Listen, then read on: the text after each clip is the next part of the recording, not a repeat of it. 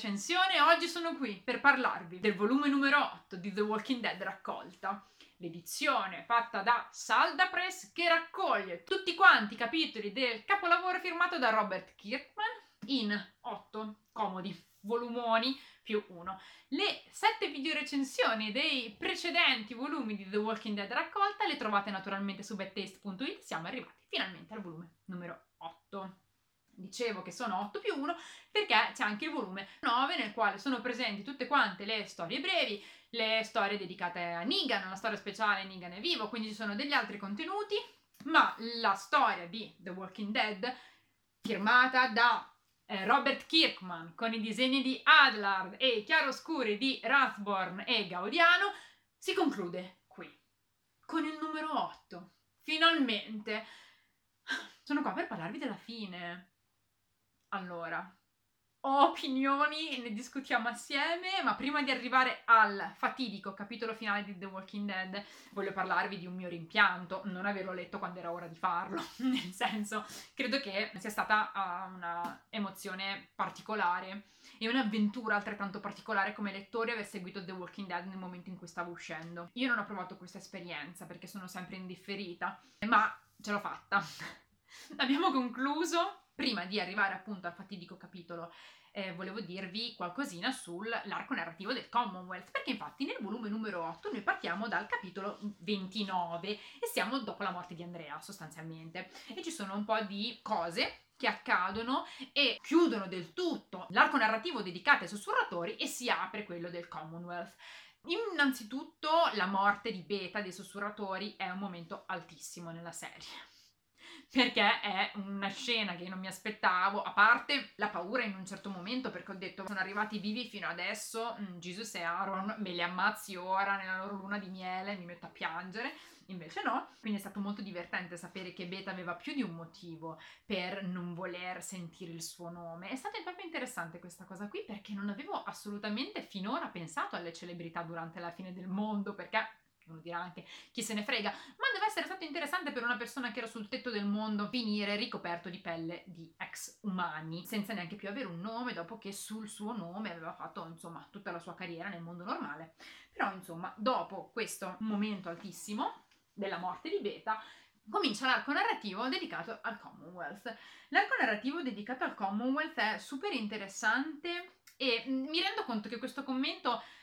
fatto alla luce della fine della lettura e quindi consapevoli che si stava arrivando verso la fine, lascia il tempo che trova, diciamo. Ma l'arco narrativo del Commonwealth, ancora prima del discorso di Rick, quindi soltanto nel momento in cui si va a paventare quello che è un conflitto civile, un conflitto di classe nel Commonwealth, si percepisce l'idea che si stia un po' arrivando alla fine della storia. Si percepisce perché nel momento in cui comincia a prendere piede il conflitto, si comprende quanto sia vicino alla società così come era prima. E quindi la discussione che è in atto, quindi l'organizzazione sociale, il fatto che ci sia questa classe privilegiata che approfitta e che fa vivere male quelli che sono nelle mm, classi inferiori, è un problema si va quindi a sviluppare quello che è un tema legato a un'ideologia politica molto più attuale, molto più presente rispetto a quelle che erano le soluzioni di civiltà che Rick e compagnia avevano incontrato precedentemente. Perché prima si tratta di organizzazioni molto più spietate, di organizzazioni molto più dettate da quella che è una necessità di sopravvivenza. Arrivati al Commonwealth abbiamo superato questo stadio e ci stiamo avviando a grandi passi in quella che è la formazione di una società simile a quella che c'era prima della fine del mondo sostanzialmente. Ed è mh, quello che poi di fatto accade ma penso che già nel momento in cui si va a sviluppare questo dibattito con l'intervento che fa in particolare Dwight, con il ruolo che ha Dwight in questo momento, si paventa di più l'idea che si stia arrivando a chiudere un cerchio, soprattutto nel momento in cui è evitato così fortemente il conflitto. È lo stesso Dwight a un certo punto che parla di questa cosa e dice esplicitamente noi siamo abituati a fare così, troviamo una nuova comunità e cominciamo un conflitto. In questo caso vediamo Rick estremamente più riluttante di fronte a questa cosa e malgrado il fatto che lui sia in conflitto con la stessa Michonne nel momento in cui discutono su quello che c'è da fare. E anche questo è un segnale di un cambiamento importante in realtà, perché finora Michonne è sempre stata il braccio destro di Rick. Qui si trovano d'accordo su certi aspetti, ma in conflitto su altri. Li vediamo trovarsi ad avere uno scontro tale che porta alla fine all'uccisione di Dwight da parte di Rick ed è un momento che secondo me delinea un cambio di equilibri tale mm, che segna quasi un non ritorno, cioè mm, l'idea di un'altra storia dopo quella del Commonwealth, quindi l'idea di un'altra comunità, un altro conflitto è anche difficile da immaginare, probabilmente per la straordinaria capacità di mm, Kirkman di dare appunto una quadra a certe cose, un senso di completezza e di sviluppo della capacità degli stessi sopravvissuti a questo cambio di società di riuscire a riorganizzarsi fino al punto da riportare la società così come era prima. Ma dunque, quindi, l'arco narrativo del Commonwealth non è forse il più eccitante tra tutti gli archi narrativi raccontati finora, ma appunto ha questa caratteristica di completezza. Facile da parte mia dirlo nel momento in cui so che sto arrivando verso la fine delle vicende, ma si respira anche da come sono costruite le tavole, anche da come è costruita la storia, si respira questo senso di solennità ed è un senso di solennità ancora più forte perché in questo caso Rick ha una decisione diversa da quella che viene mostrata precedentemente. In qualche recensione fa dedicata a The Walking Dead, appunto, forse quella del volume 7 se non sbaglio, ma anche quella del volume 6, è probabile che io abbia detto qualcosa riguardo al fatto che Rick a un certo punto dice frasi come wow vedo la pace, la pace finalmente è possibile e nel momento in cui dice una cosa del genere, subito dopo succede una disgrazia apocalittica. Ebbene, in questo caso qui non si respira più questo sentore, ma ci si sta appunto avviando in qualcosa di completamente diverso, soprattutto perché la paura del conflitto, l'idea che sia per succedere qualcosa, non è soltanto una prerogativa di Rick e della sua cerchia più ristretta. Tutti quanti sono pronti all'idea che scoppia un conflitto, che poi in realtà in questo caso non scoppia, non nei termini soliti. Ma c'è appunto uno scontro di tipo diverso che porterà a quello che è il discorso finale di Rick. Discorso finale di Rick che ha wow, una certa potenza, soprattutto nell'ottica del fatto che sappiamo che non è soltanto un discorso motivazionale dopo che appunto c'era stato uno scontro civile, ma è il suo ultimo discorso. Perché poi Rick muore. Rick muore e stavolta ho pianto. Ho pianto, ho pianto non tanto nel momento in cui Rick viene ucciso nella serie di tavola a lui dedicata, anche questa è una morte straziante. Quello che fa davvero male eh, è secondo me la reazione di Carl. È il momento in cui Carl dice almeno Andrea ha potuto salutare le persone a lei care ma lui no, che senso ha? È morto così. E di nuovo abbiamo il sentore della n- normalità della morte in questa società, ma in questo caso ancora di più della fine del personaggio. Ok, la morte di Rick, la fine di quello che è il motore della storia finora,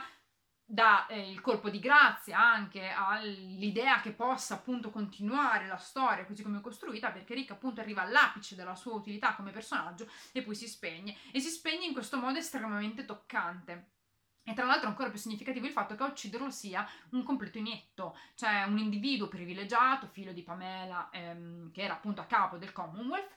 questo ragazzino che non ha mai visto in realtà la sofferenza che tutti gli altri personaggi che noi abbiamo conosciuto finora hanno visto, che va e lo ammazza. Un...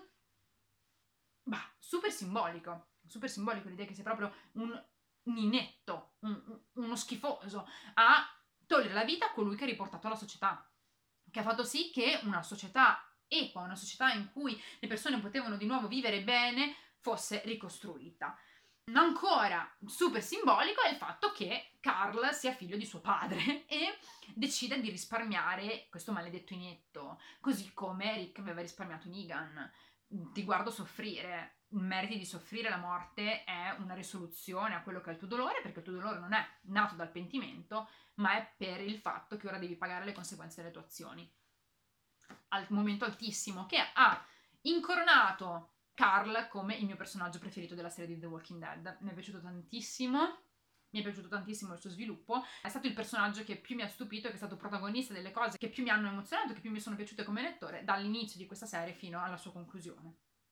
Perché, Prima di passare al capitolo finale, un'altra cosa che ho gradito parecchio e che non mi aspettavo in realtà è l'inserimento del personaggio di principessa, perché, ok, vabbè, in questo caso perché io come lettore che si è approcciato a The Walking Dead raccolta, naturalmente l'ho letta in quest'ultimo volume conclusivo e sapevo che sarebbe stato insomma un personaggio inserito verso la fine di questa storia, ma è un personaggio che ho comunque trovato estremamente gradevole, è una buona aggiunta, un'aggiunta molto fresca a quello che è la rosa di personaggi principali che seguiamo. Ed è una tipa piuttosto particolare che appunto ha dei trascorsi assurdi è un'ottima aggiunta secondo me all'interno della storia, soprattutto perché è una tipa super bizzarra, con dei trascorsi super strani, con tanto tempo passato in solitudine alle spalle, che si va a unire in un momento in cui la società sta ricostruendo la sua normalità e quindi ha quell'elemento di super bizzarria mentre si sta andando verso la normalità più vicina a quella che è la società pre-apocalisse e dà a quest'arco narrativo un equilibrio che ho gradito in modo particolare.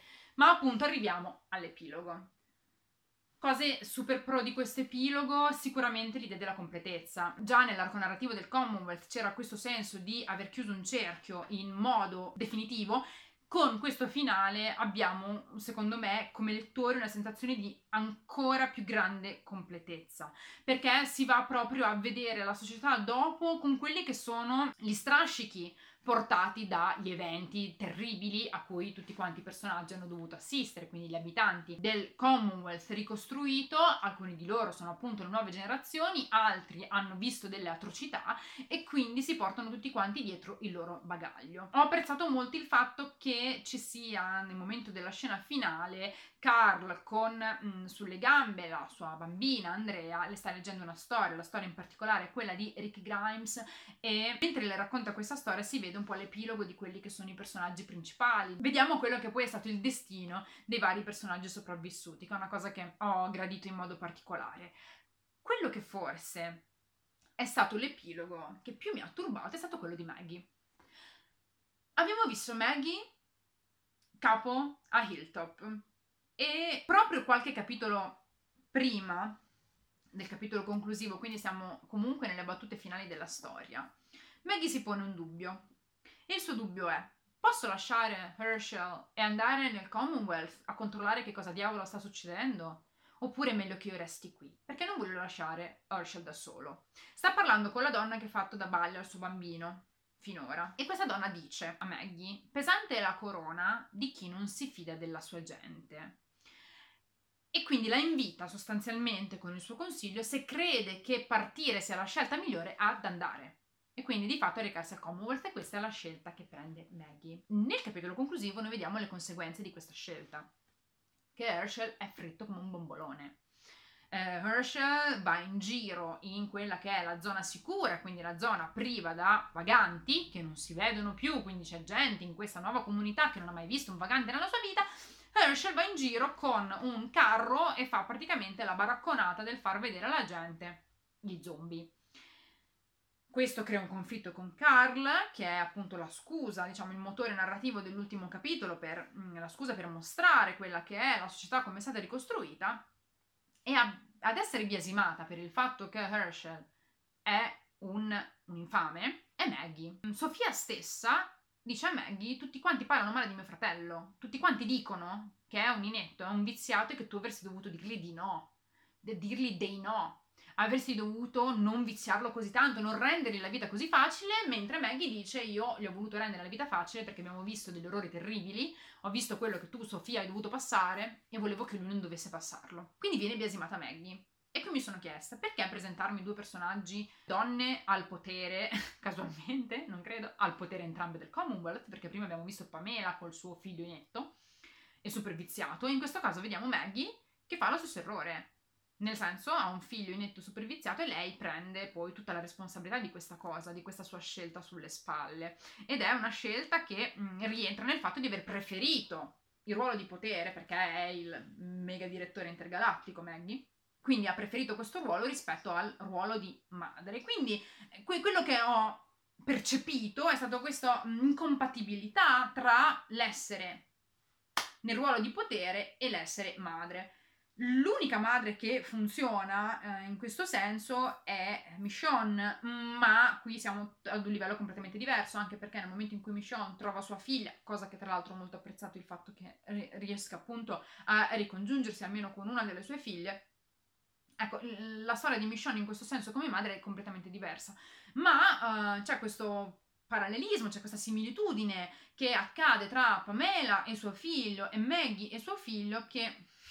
non sono bene riuscita a leggerla perché da una parte mi verrebbe quasi da leggerla come una denuncia del fatto che tutto quanto la responsabilità cade sulla madre nel momento in cui lei sceglie la carriera, cioè nel senso Herschel è grande vaccinato una certa, mm, no, mentre non è che sua madre ha passato la vita ad accarezzare le zanzare nella palude, cioè stava comandando la baracca e se su lui è uscito fuori completamente rintronato, potrebbe essere forse dovuto al fatto che è nato in mezzo all'apocalisse zombie ed è cresciuto lì, chissà, potrebbe essere quello e non su mamma, però non lo so, diciamo che è stata la cosa che mi ha dato più da pensare e mi sta dando da pensare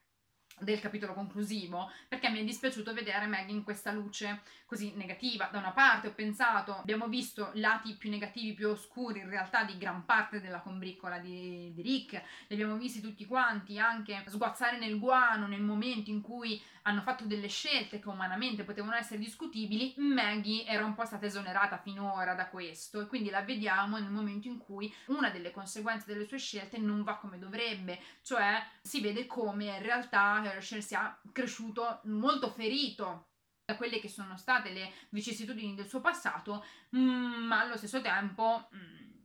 danneggiato a livello umano perché è un infame. Però insomma mi ha dato da pensare, è stata interessante questa scelta di proporci, dopo aver visto appunto Pamela, anche Maggie dover avere lo stesso ostacolo, la stessa difficoltà. In ogni caso mi è piaciuto The Walking Dead un sacco, un sacco, un sacco, un sacco, sono contentissima di averlo recuperato e sono contentissima di averlo potuto leggere con voi. Mi è piaciuto moltissimo il finale, penso che sia cioè un, un, finale assolutamente perfetto, faccio fatica a immaginare un epilogo diverso che possa essere più avvincente per una saga di questo tipo, eh, posso anche immaginare quanto sia stato incredibile per i lettori leggersi questa cosa nel corso di un sacco di anni. È incredibile per Kirkman aver avuto la possibilità di scrivere una storia del genere. È stato molto emozionante anche leggere quella che è la eh, postfazione firmata da Kirkman in cui parla un po' della sua avventura, in particolare vissuta con Adlarn, che si è appunto occupato di queste splendide tavole e diciamo che i capitoli conclusivi di questo fumetto raggiungono un livello anche di costruzione delle tavole, di emotività di questi disegni incredibile. È davvero valsa la pena di leggerlo e boh, nel caso qualcuno di voi mi abbia sentito parlare finora e non abbia letto The Walking Dead, l'invito, nonostante io ho spoilerato praticamente l'impossibile, è quello di andare a recuperare questa serie. Ringrazio Saldapress per questa edizione fantastica che mi ha permesso di recuperare un'opera straordinaria come The Walking Dead e ringrazio chiunque sia arrivato fino alla fine di questa serie di video recensioni con me. È stato un piacere leggere con voi, discuterne con voi. Nel caso vi siate perso qualche episodio della mia lettura di The Walking Dead raccolta, trovate tutti quanti i video su bettaste.it. I primi risalgono a 2000 anni fa, ma mh, mm, spero possiate andarli a recuperare. E io vi ringrazio per aver guardato questa video recensione. E come al solito, vi do appuntamento alla prossima. Ciao, Bettaste!